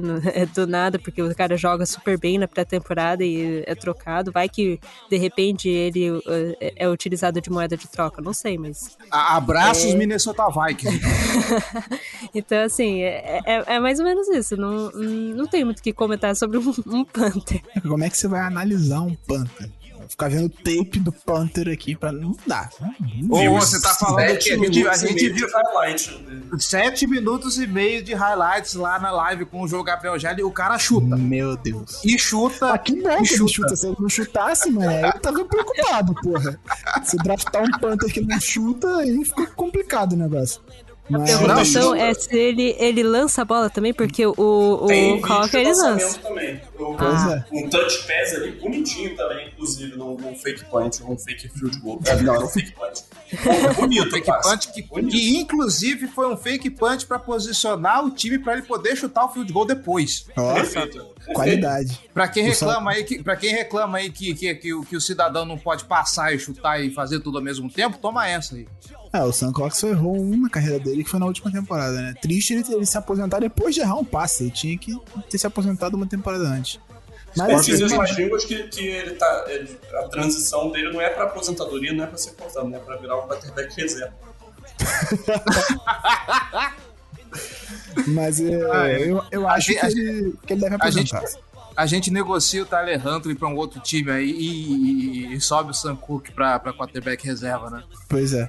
Eu acho assim que, que a franquia não ia draftar um punter na quarta rodada pra disputar a vaga. Imagino eu, né? Então, não acho que o Stout vai disputar a vaga com o Cobb no, no training camp. Eu imagino que ele vai ser o punter nessa temporada e o Cobb vai sair depois do training camp. Creio que ele vai ficar até o training camp só pra, tipo, ajudar mesmo na adaptação e tudo mais. Talvez ele aposente logo depois. quarenta anos de idade, já tá na hora de, de parar, né? De cuidar da família. Não, não, não tô dizendo que ele não tem vaga na N F L, não, tá? Se ele, se ele for cortado pelos Ravens, ele vai ter algum time interessado por ele, porque ele é um bom punter. Mas talvez já tenha existido essa conversa internamente lá e o Ravens viu a oportunidade de pegar o, o Stout. Gostava muito dele, certamente. Até porque é a única explicação, senão não pegaria na quarta rodada. E... E achou que era o momento. Porque, assim, a gente estava até brincando a questão das trocas e tudo mais, mas você não vai conseguir mais do que uma quarta rodada por um ponto. É impossível. Por mais que ele seja kicker também, isso não vai acontecer. Então, você não investiria uma quarta rodada pensando nisso. Eu acho que é realmente o punter do futuro e é o que o, o próprio De Costa fala na matéria do Peter King, né? Quando você tem... A, foi nesse, nessa situação em que ele falou... que quando você tem a chance de estabelecer uma posição por dez anos, você não pensa duas vezes. Tudo bem que isso era um punter e ele estava na quarta rodada do draft. Eu não concordo. Acho que não é uma escolha que eu faria, mas enfim. Vida que segue. O Sam Cook, inclusive, que é um dos melhores punters da história da N F L, foi escolhido setenta e três posições depois. Ele foi a escolha número duzentos e três, se não me engano. Então, não é tão difícil assim achar um punter mais baixo. Pelo menos não foi punter God, né? Já, isso aí, pelo menos, já é um alento. Ah, esse aí tem a chance de ser, a chance enorme de ser um, um bust, né? Nossa.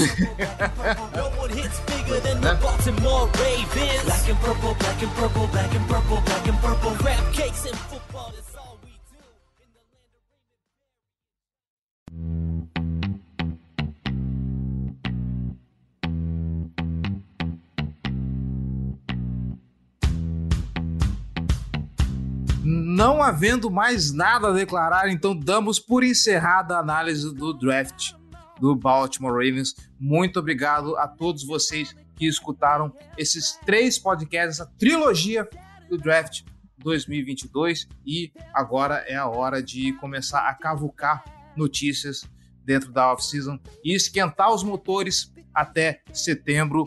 Giba Pérez, João Gabriel Gelli, Manuela Cardozo, muitíssimo obrigado. É muito bom estar de volta a esta cadeira de host e poder comandar esse podcast maravilhoso. E não, isso não valeria nada apenas se não fosse por vocês três. Muitíssimo obrigado e até o próximo episódio, meus queridos. Espaço aí, o microfone é de vocês para os agradecimentos e para os jabás também, pra saber. Forte abraço, boa noite, até a próxima. É, fica aí o... Bom dia, boa tarde, boa noite para todos que nos escutaram até esse momento, escutaram nossa análise sobre o Panther, e quem quiser conferir um pouquinho mais de análise sobre o draft em geral, confere lá no On The Clock. Vamos escrever agora análise sobre as classes, sobre todos os times, né?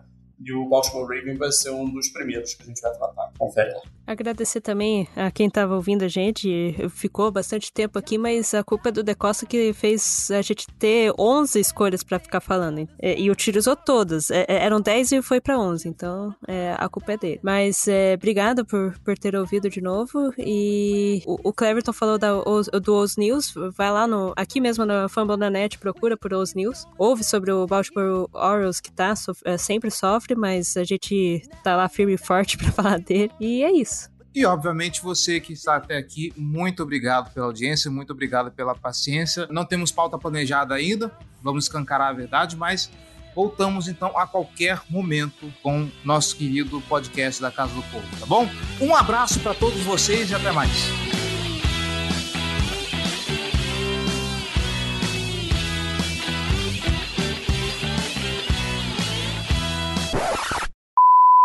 Eu acho que... Eu, eu, posso só, eu... eu posso só, rapidinho te interrompendo, é, declarar aqui o meu atestado de burrice. Uh, você falou que o Jordan Stout foi a escolha mais alta desde um, de um Panther do San Francisco forty-niners em dois mil e dezenove, né? Isso. Eu fui aqui no Google pesquisar a altura do Jordan Stout. Meu Deus. Era só isso mesmo, desculpa. Pode Jesus continuar. Amado. Esses recursos são melhores você manter pra você mesmo. Sim. Não, é bom pra gerar bloopers é. e tudo mais. Aí eu o Rodrigo gostaria que fosse faz... uma piada. Não, não foi, desculpa, gente. Desculpa, pode continuar, Manu, vai lá. Desculpe. Mas então, eu nem, eu nem sei mais o que comentar, eu me perdi toda aqui. Mas é... Não havendo mais comentários, eu não sei se o João quer falar alguma coisa, o Manu quer acrescentar mais alguma coisa. O Gelli vai fazer uma análise técnica de como o Jordan Stout chuta punch. Não, ele, me falou que, ele me falou que ia fazer. Ih, rapaz. Fiquei acanhado agora. Confesso que nesse não, momento estou com fome. Pô, pior que eu tô com fome mesmo. Depois daquele foda do ovo mexido lá, puta merda.